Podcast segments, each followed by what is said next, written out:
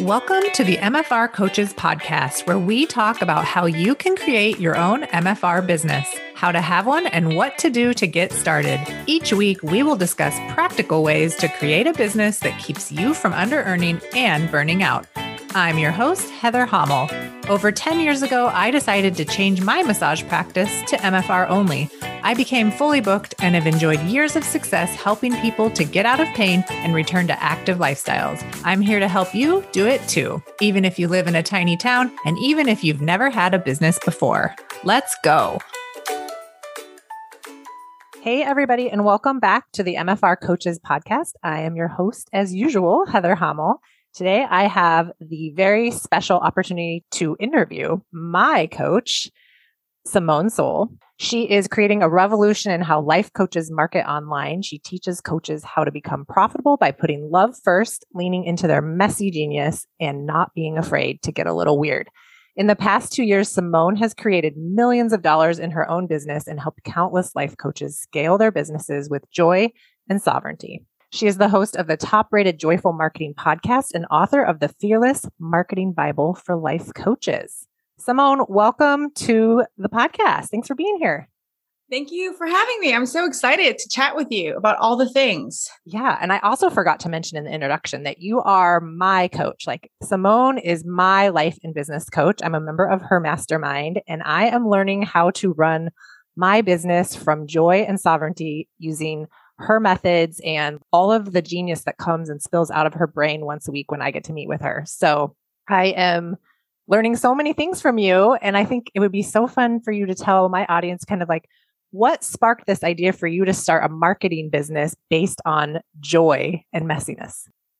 Ooh, okay. So I started to be a life coach because I just really cared about helping people to suffer less in life. Mm-hmm. That was my main preoccupation because I had suffered emotionally so much in my life and anything that could help people just have a little bit less pain in life. I was like, that is my mission in life. Right. Mm-hmm. And so that's how I became a life coach. And so when I began coaching, I was just so happy to help anyone with anything. Like mm-hmm. you have painful thoughts about yourself. Let's help you with that. You know, you have a goal you want to reach. Let's help you with that. You have like a phobia of flying. Let's help you with that. Like it would be literally anything, right? And the process of me learning how to actually market my own coaching was very long and arduous and painful and hard mm-hmm. because I was trying to do it the quote unquote right way. And I was trying to do all the things that the marketing experts told me to do, like, you know, create a freebie, have an email list, uh, grow your list, you know, all the things where yeah. I was like, okay, so this is what you're supposed to do. And doing them didn't feel fun. I didn't feel like I was gaining traction. I felt like there was some big fat secret I was missing, right? Mm-hmm. Yeah. I would look around at other coaches around me making money and I would just feel mystified. Like, what am I missing? What am I missing?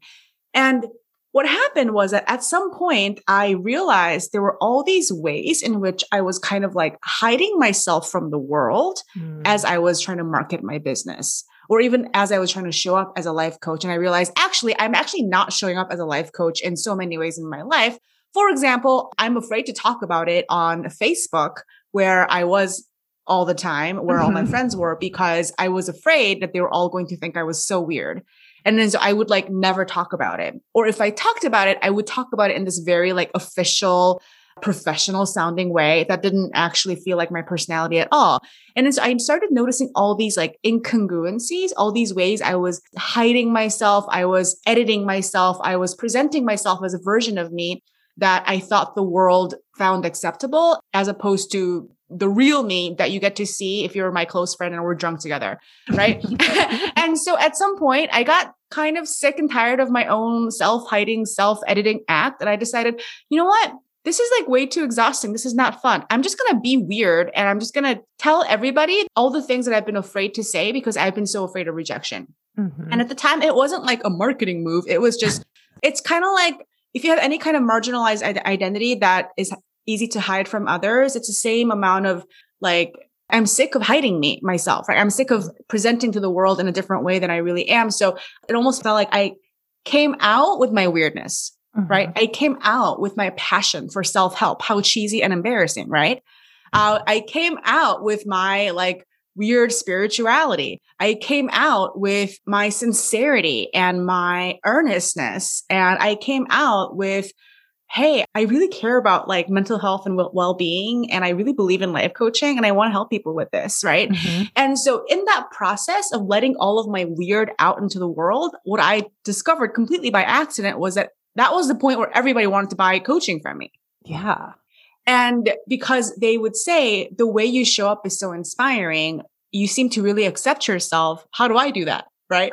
yeah, show me the way. Yeah. You seem to like enjoy being alive. What's that all about? Teach me how to do that. Right. Mm-hmm. And so I developed my marketing philosophy, which I now make millions of dollars with completely, um, I wouldn't say by accident, by, but it wasn't what I was trying to do. I just got sick of hiding myself and I was like, okay, let's see what it feels like to live from a place of like being ready to be seen and met by the world. And if that means that I get rejected and banished from the tribe, then I'd rather be rejected for who I truly am than be like accepted and loved for who I'm really not. Cause what's the right. point of that? Right. Yeah. It's like rejecting so, yourself then. Exactly. Exactly. Yeah. And you can numb the pain of rejecting yourself and you can kind of cover it up with other things for a while, but life is short and at some point I was like, fuck this. And yes. so now I've kind of like systemized and bottled up and broken down all the things that I did in order to present as my true self and be authentic and be loving and powerful um, and be of service at the same time. Like I turned that into a training and I t- turn that into a set of ideas that I now teach people so that my clients can learn how to do what I did in a much shorter amount of time with a ton more support than I did because mm-hmm. I kind of felt like I figured it out alone. I mean, yeah. there were coaches who helped me, but I felt like, you know, but the was, brain, like the brains behind what you've created, like that came from your brain. You know, no right. one else could create that for you. Yeah. Mm-hmm. So that's so awesome and amazing. And you're helping so many people too I think because I'm a member of Joyful Marketing and the mastermind, and just getting permission to show up as ourselves is like so huge. And that's yeah. like the biggest welcoming mat into the program is like, hey, guess what? And just show up like you do and, you know, just show up. That's all you have to do. So I'm many curious, people like to comp- complicate it. Yeah. When you came into my world, when you started being coached by me, what was the biggest way in which you let yourself be yourself? Oh, good question.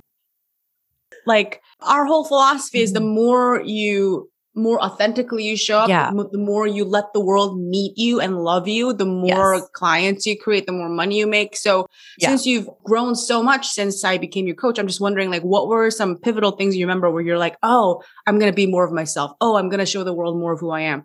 I'm gonna offer well, like what were those moments? It happens every Tuesday night. Um, after our meeting it's just inspiring some of the things that you come up with that are so thought provoking for me. I know, like this week, we were talking about what are the gifts you have that are the solutions to creating more for your audience and for your people. And I was thinking, like, to relate that to myofascial release therapists, so many of them are like afraid to say the words like, I can help you get out of pain because they don't want yeah. to overpromise, right? Mm-hmm. And I think too, life coaches like we're afraid to say, "Well, I can help you with that." But yeah. I can't guarantee it, right? Because we can never guarantee anybody's outcome. But just practicing saying the words like you can actually offer someone joy, you can offer someone pain relief. You don't have to decide ahead of time that it's not available for them just because you're scared. Mm-hmm. And I think working with you, I've been able to kind of like amplify my voice around that and mm. my encouragement of the therapists that I work with to start saying things that are more bold, to start putting themselves out mm. there, to mm. start when clients are like, I feel good after one or two sessions, be like, but what would you be like after 12? Like, mm. why would you stop here? Mm-hmm. Same with how you're like, you know, why would you just kind of become yourself? Like, what if you went all the way there?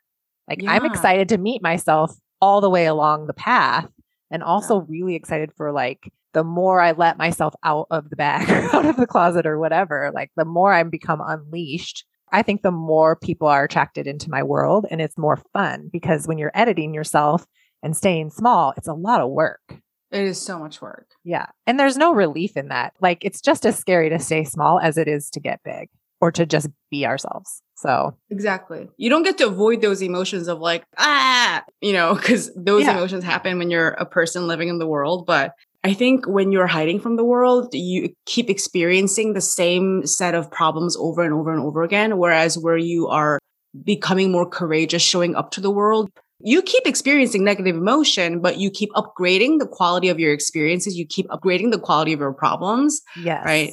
And Yeah. I think that is a more gratifying way to live. Yeah. It's so fun too, just to know like whatever experiencing we're having right now, like life's 50 50. So some of the time it's going to suck no matter how much money you make, how in love you mm-hmm. are with your spouse, how cute your baby is, like any of these things. But if you can kind of navigate those times and not be like, oh, something's totally gone wrong. I need to fix everything. That's like something I do is like, I'm always trying to solve for problems that aren't there. hmm hmm And I can like let go and just be like, this is actually not a problem that needs to be solved for. Yeah. It's like you just whoosh right through whatever is happening, quits happening because you're not in it. You're not giving it attention or time or worry because it's not a problem. So, Right. Yeah. yeah. Totally. I'm really excited to think about you um, helping all these, is it MFR, right? Mhm. Yep. MFR therapists deliver so much more usefulness to their clients, or is it patients, right? Yeah, patients or clients. Yeah. make a lot more money by like really stepping into their power and like Yeah. being daring and bold. Yeah. Cause they are like they've already switched career paths by the time they've become a myofascial release therapist. Like some of these people have Yeah. doctorates in occupational therapy or physical therapy, or they're actual like medical doctors and massage therapists and speech and language therapists. And Yeah. Like you pay for all that education, right? And then you learn that the education you learned isn't going to actually help pe- people the way that they tell you it's going to. And you stumble upon John Barnes myofascial release, and then you're like, everybody needs this. Every mm-hmm. single person with a body needs this, and they can have so much higher quality of life without all of the aches and pains that we go through with a human body. But I think somewhere in there, there's like this, well, who am I to do this? Or who am I to tell Mhm. people I can help them? Mhm. So my coaching really centers around them finding their power in that as like, you're already so powerful because you've decided that you can do this modality and you're learning it. Like that right Mhm. there separates you from everybody else that's just doing the basic thing. It's just the basic things to get by, going, clocking in, clocking out yeah. And just like shining a light on that and how important it is. And you should be compensated for it. And it's okay for you to stand out from the crowd. Like you shouldn't be charging a basic amount. You should be charging what you want and what you need to get paid. That's so powerful because I think what gets under discussed and there's a lack of awareness about is how incredibly radical it is when every time a healer becomes an entrepreneur. Yeah.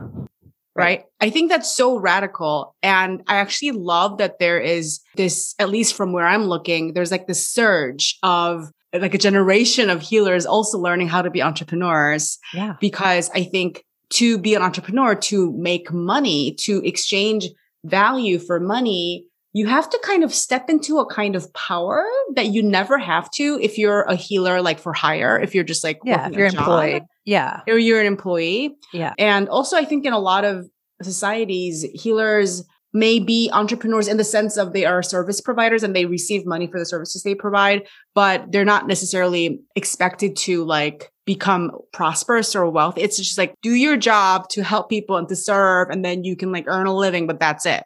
Yeah. Don't make too much money because that's Yeah. just greedy. Yeah. I mean, it's, and yeah, exactly. it's an so- epidemic. It's an a problem. epidemic from everywhere, from like all of history. And that's why I think so much of the blocks that we come across when you coach MFR therapists and I coach life coaches is because what we're doing is so radical, it's so countercultural to turn healing into a business. Like even like the, the word business can feel dirty to so many people Yeah. because traditionally those two things have been separate, right? Business is not dirty. Like if there was no business, like you wouldn't be able to like eat because who would sell you food? Like Right. Yeah. It's the way wanna- our, it's the way it's set up. It's the machine Yeah. that, that we're part of.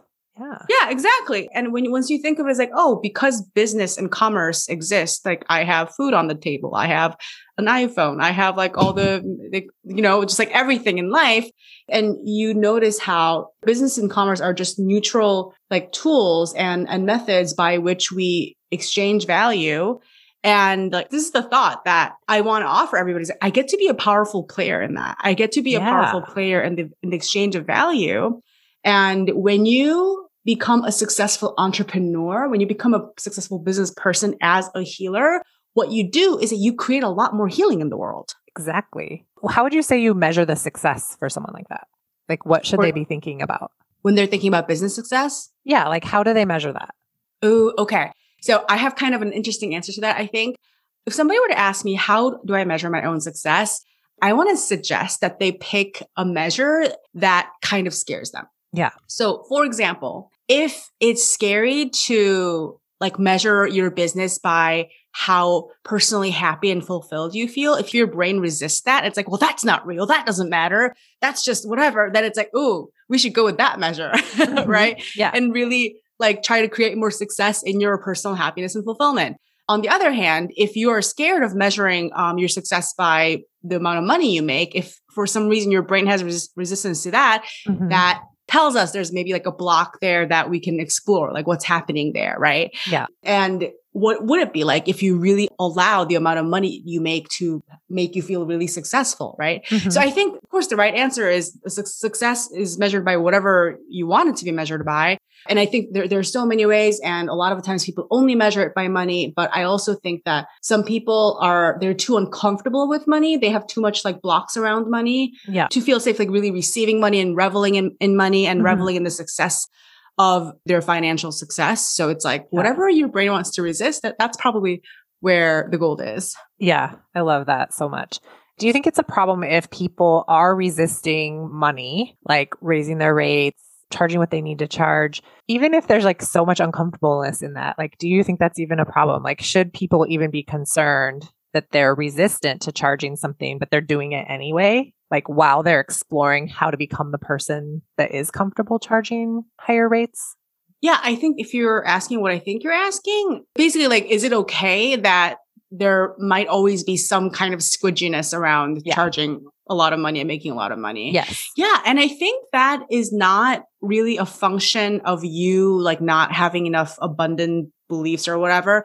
I think it's just points to the reality of how most of us are going up against really, really powerful and old and deeply entrenched cultural programming Mhm. about what money means, how it works, and whom it's for, right? yeah.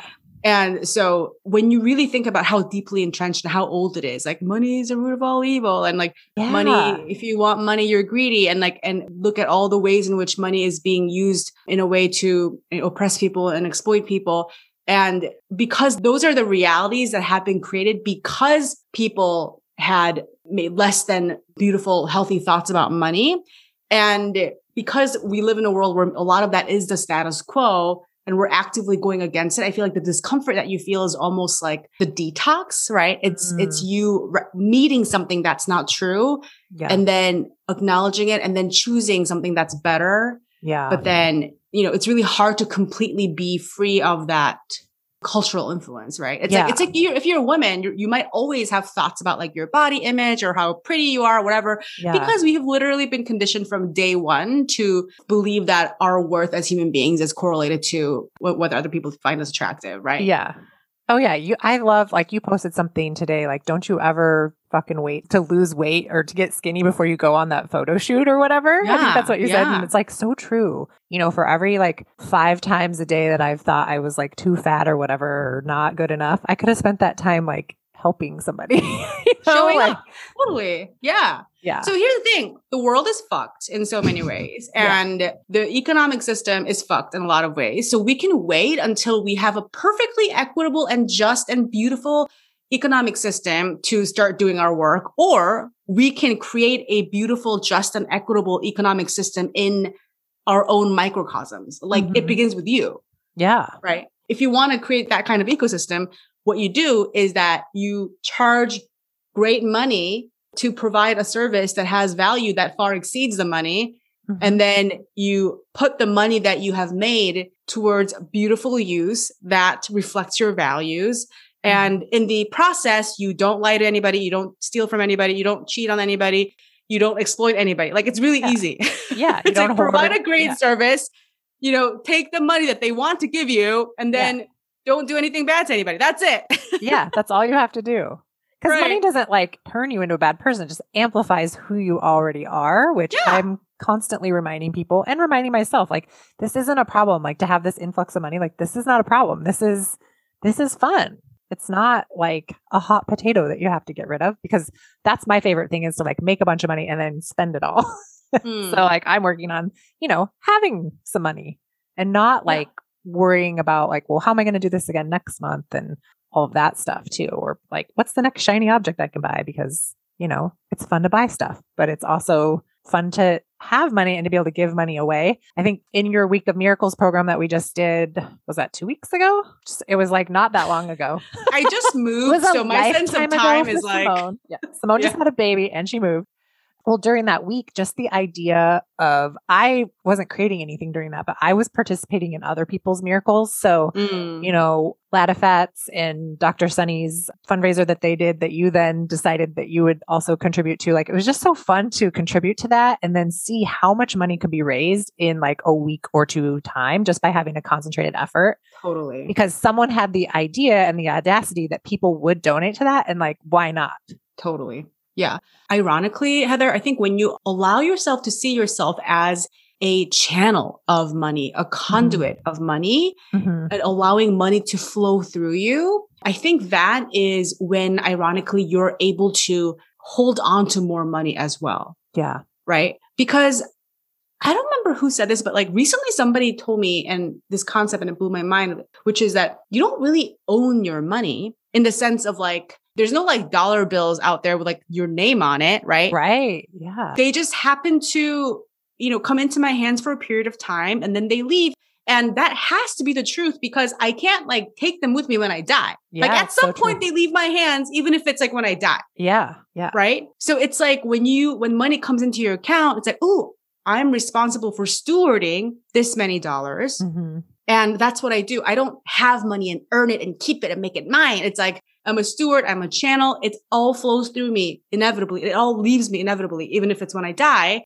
And so when you think about it like that, it all becomes like a lot less personal, you know? yeah totally yeah it becomes a lot less personal. And I think when it's less personal is when you actually are more chill. And therefore, it's like, oh, there's a hundred thousand dollars in my bank account. I'm just going to leave it there. yeah When it feels like a hot potato is when you attach so many stories and you attach all this meaning to it, and then it becomes very charged, and you like, ha- yeah you know, you have to go. yeah why would you want more when it. it's so like it's so dramatic like there's so much drama with it. Exactly. Yeah. Yeah. So I think Yeah. that's when a lot of like money sabotage behavior happens that when you think that you own money and when you Mhm. have a lot of it in your bank account, it means something. Whereas, Yeah. oh, I'm stewarding it now for, for now. You were talking about scarcity last night too, and like not enoughness and purging words about not enough, like purging it from your reality, right? Like that's an option for you. You don't have to continue on with scarcity or draw it into you anymore. You can just stop, you know, kind of just like be aware of how many times per day or per minute those kinds of words, not enoughness, like Yeah, our brains say not enough. Yeah, it's not, enough not time, enough. not enough energy, not enough money, not enough not enough clients. Understanding, not enough, you know, my husband isn't giving me enough, uh, whatever. Like, Yeah. Yeah. Let me actually like introduce this to your audience as well, because I think it's really cool. And I think everybody should do the scarcity detox. Yeah. So just like the official version is it's really simple. Scarcity and not enoughness is like this idea that something is not enough or that there is scarcity of something is not the truth, but it's a way of experiencing the world and it's a way of experiencing life. So Yeah. for example, let's say your stomach is growling and there's nothing around you. You can say there's not enough food and you can be like, well, but that's true. Or you can say, I'm having an experience of hunger, Mm. Yeah. right? It's just like a cleaner way of looking at what's there and experiencing reality. And there's so much that you see. There's so much that you get to experience when you step outside of the paradigm of not enough. Yeah. Wow. That's really powerful. Really powerful.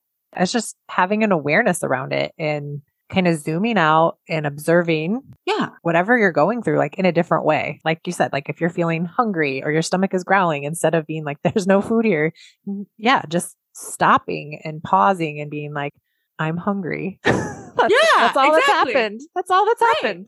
Yeah. Yeah. So then you, You- can problem solve. Exactly. From a place of not being freaked out, right? Yeah. Let's say you lost all of your money. Let's say you gambled it all away, totally Mm-hmm. made up scenario. Fun. And then you didn't have money to pay rent. So you moved into your parents' basement, yeah. right? You can tell yourself, I don't have enough money. Or you can tell yourself, I am living in a space that has a roof over my head, Yeah. right? Like, Like, yeah. Doesn't mean Yeah. you want to stay there. Just because you make it that kind of a statement doesn't mean you're going to give up and just stay there. If that's no, what what be. makes you more likely to problem solve in a constructive way and make great decisions when you're telling yourself I don't have enough money or when you're telling yourself I have a safe place to live, when I have a safe place to live for sure. Yeah. right? And it's Like, not about gaslighting yourself and say like I feel amazing, I have enough of everything when Yeah. you when you but it's just like let's notice what else is true. You might your brain very well well might keep shouting you don't have enough money, but the truth is what do you have enough of? You have enough shelter. You have enough food to eat today. you Mhm. have enough oxygen you have enough skills in your brain you have enough friends you have enough you know i'm just making this up but there when you look for what there is enough of your brain just fires different yeah, like neural amplifies all of the things you have plenty of. Yeah It probably helps you find more, you know, more amplifies the pathways to that. resources Yeah. amplifies your appreciation and amplifies whatever makes you feel capable enough to take the next action right so like for example i read about this idea from a book called the soul of money by Lynne Twist which i really Mhm. highly I love that recommend book. Yep. yeah and in, in, in the book it talks about how like in a lot of the times like international ngos would go into like a really poor country and be like well how do we develop this country well there's not, en- not, not enough of this people don't have enough education there's not enough in- infrastructure and there's not enough da, da, da, da.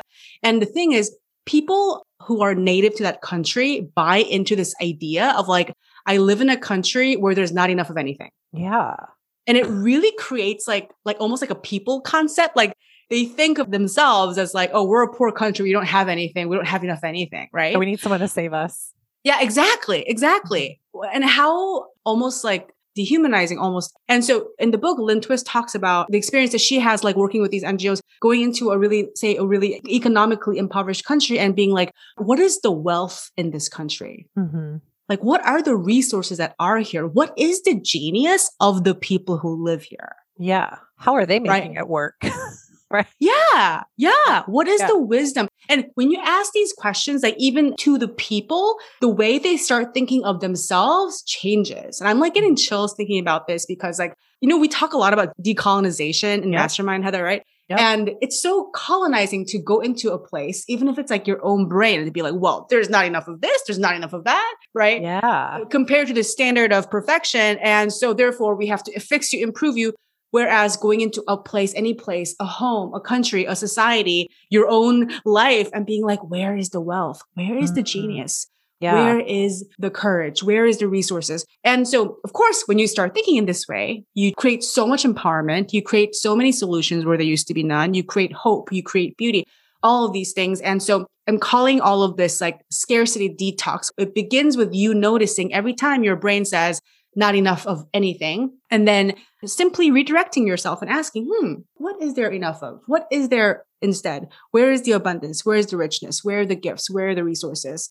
Mhm. And then just let your brain notice what's true and explore that and watch your life change. Yeah, that's beautiful. And it's so simple. Like, where can we find all the things that we have enough of everywhere, like with our clients and like also extending, you know, from the therapist client relationship? Like, you're not there to save that person. Like, that person is saving themselves by coming to like Yeah. finding the resource of myofascial release. Like, like you're not saving me and my business as my business coach. Like, I was a badass that found you that was able to find resources to pay to be in front of your brain, right? So that I could absorb this knowledge so I can change my life and change other people's lives, right? Like it's kind of thrilling all of the cool choices and decisions we make along the way, not from fear, but from like love and joy and like the bigger life and to help all these people. Like that's what you do. You help people all day. Totally. That's what I do. I help people all day. And it's like, I freaking love it. That's such an empowering way of thinking about investing in yourself and learning and growing. Like if you're listening to this podcast, you should obviously hire Heather as your coach because Heather is Simone. brilliant. but if you hire Heather or me or anybody else for your professional education or for your own brain, life, happiness, whatever, don't think of it as like, oh, there lies the answer to my life. Like that right. is going to save me. What Heather was just talking about, the way I think about it is that you're already a badass. You already have everything you need and more. Mm-hmm. And what you want is already meant for you. It's already inevitable. And this is the person, this is the program that I choose to be my ally. Yeah. Right. I choose this so it can enrich the wealth that I already have inside, mm-hmm. right? I'm going to learn these skills and I'm just going to add these skills to my already impressive arsenal of skills as opposed to, oh, when I learn that thing is when I'm, when everything's going to start working again. Because right so now it's not working. Check that box. Right. Yeah. Right. And so starting with that attitude of like being impressed with yourself, finding the deep enoughness in yourself, I think that's a really great place to make investment decisions from. And when you make investment decisions from that place, you actually get so much more out of the investments. You create way greater results. You just have a better time as well. Yeah. And you're not waiting for the person to save you. Like you don't need to be saved. You're whole enough. Let's just get on with what you're trying to learn. Everything you were just saying just kind of gives me chills because it's kind of the idea too of like as a coach and also as an MFR therapist, like we're holding the belief for two people sometimes before the other person has decided that they believe to. Totally. So you know, like as the therapist, you are holding the belief of what is possible for that client or that patient to live pain free you mm-hmm. you believe it enough for both of you in the beginning you don't know how long you're going to have to hold that belief and i hold that belief for my clients that come to me for coaching and create that container that space of belief and it's like this magical experience when the belief that you hold for your client and then the client's belief like the belief levels engage like they're on the same plane and the client takes off and mm-hmm. they start to think and behave as the person that you always knew they were yes. before they knew it. And it's mm-hmm. like magic. And I always talk about this happening ahead of time. I'm like, there's going to be a time where right now I'm holding the space. I already know the end of the story. Like, I already know you create a six figure business. You know, I already know all this. You're going to help all these people. And they're kind of like, but I don't have any clients. Right. So mm-hmm, I don't know mm-hmm. how you mm-hmm. can say mm-hmm. that. So, like, I need 20 mm-hmm. clients before I can believe it like we're setting big goals for the end of the year right now and i have clients that i've been coaching almost all year then they're like i'm a 10 out of 10 i'm i'm hitting my goal. Like i'm going to light everything on fire. Like everything is amazing for them and then there's people that i've been coaching for like 8 weeks and they're like i didn't even set a goal. I'm not sure what my goal like there's so much confusion and ambiguity in it and there's like just a difference in the person that's clicked into the belief and the person that's just not quite there yet and yeah. there's beauty in both sides of it because once it clicks in, like they're a different person. yeah, totally. so.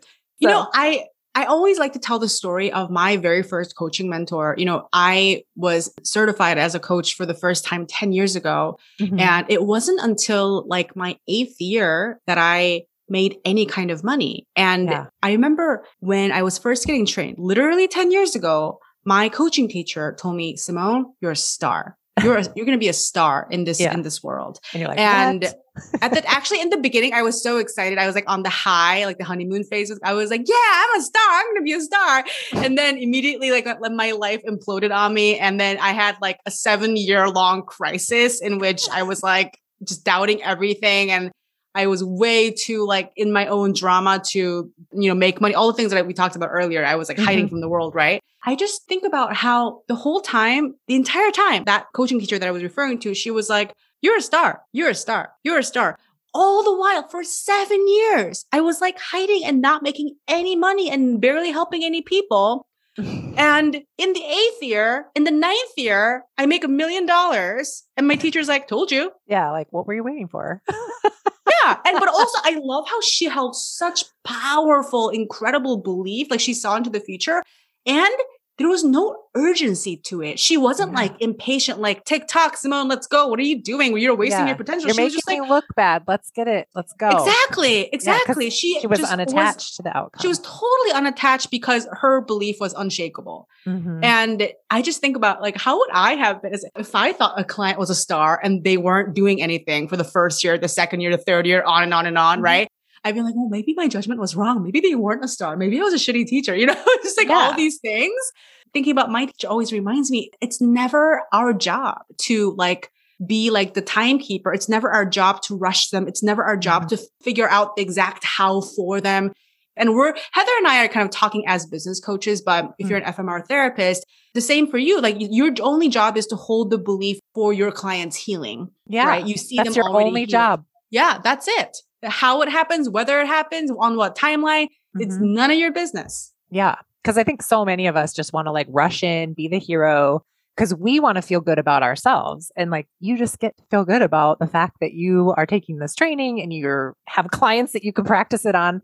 And we aren't in charge of when or where or how they heal. Like you said, like it doesn't have to be a rush. It's just like cultural where everything has to be bigger, faster, harder, stronger. Like exactly. I mean, how long is a lifetime? If it takes you a year to feel better for the rest of your life, would that year investment have Yeah. been worth it? If it takes me five years to become a millionaire working with you, like was the extra year, or who's even to say like how many X amount of years it should take? Like, was right, it worth right. it? Like, yeah, because I want to have that experience. Like, I'm in this for the experience of all of it and who I become. Who do I need to Exactly. become, right? Like, I'm still learning. I have a lot to learn and I'm open to it. Like, I'm not making that against me when I say that, that I have a lot And to it's, learn. it's also easier when you're having fun on the journey. Yeah, it's super fun. Like, I have not been well.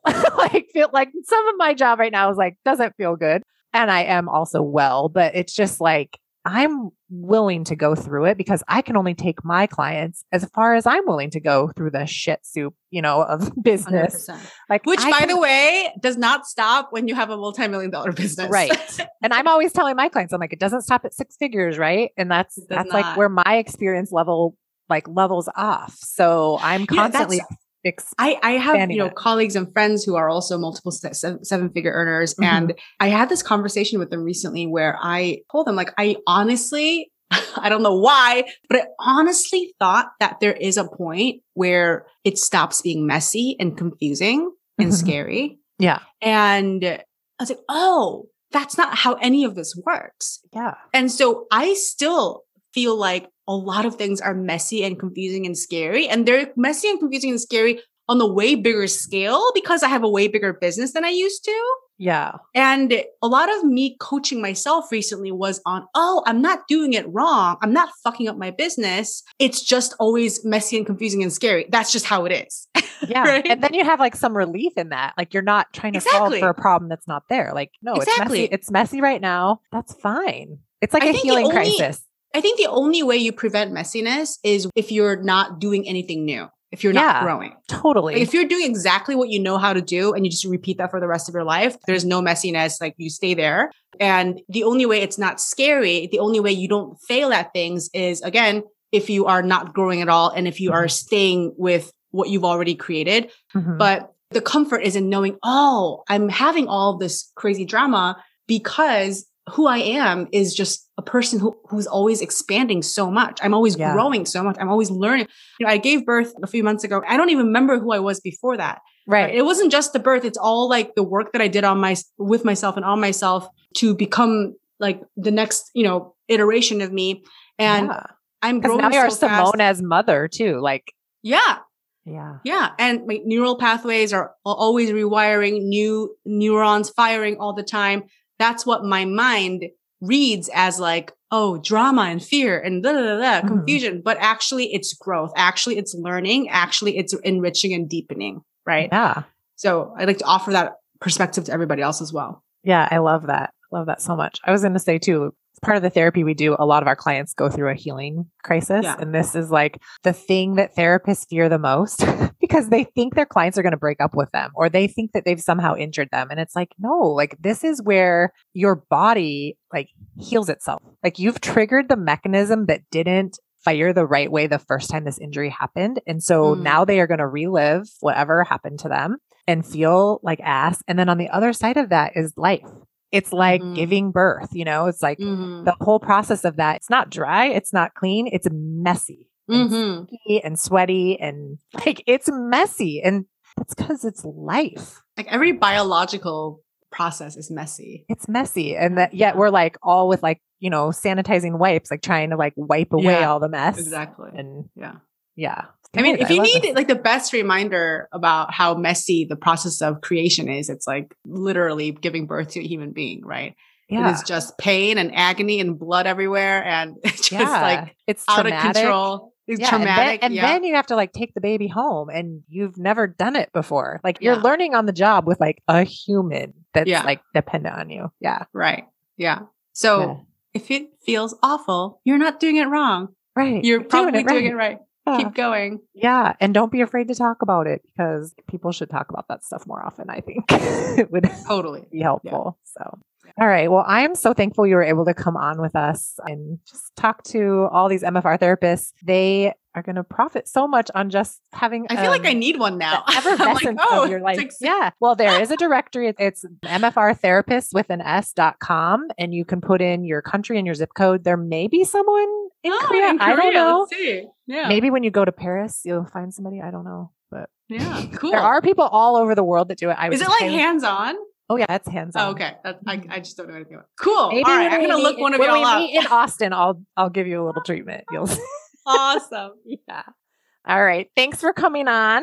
And for Thank you for everybody else that's. So fun. listening, yeah, everybody else that's listening, um, check the show notes for links to follow Simone on social media. I think you guys would get a kick out of the things she has to say. And it might even influence how you talk to your audience because It might even influence how much money you make. it might even influence how much money you make. Yeah. Yeah.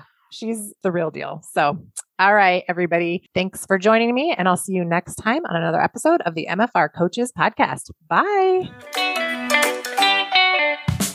Thanks for joining me this week on the MFR Coaches Podcast. Check out my book, The MFR Coaches Guide to Having Your Own Myofascial Release Business. Autographed copies are available at my website, www.themfrcoach.com. Kindle version and print also available on Amazon. Follow me on Facebook and Instagram at the MFR Coach for more info on today's topic. As always, subscribe to the show to catch every new episode and leave us a review so we can continue to bring you fresh content. See you next week.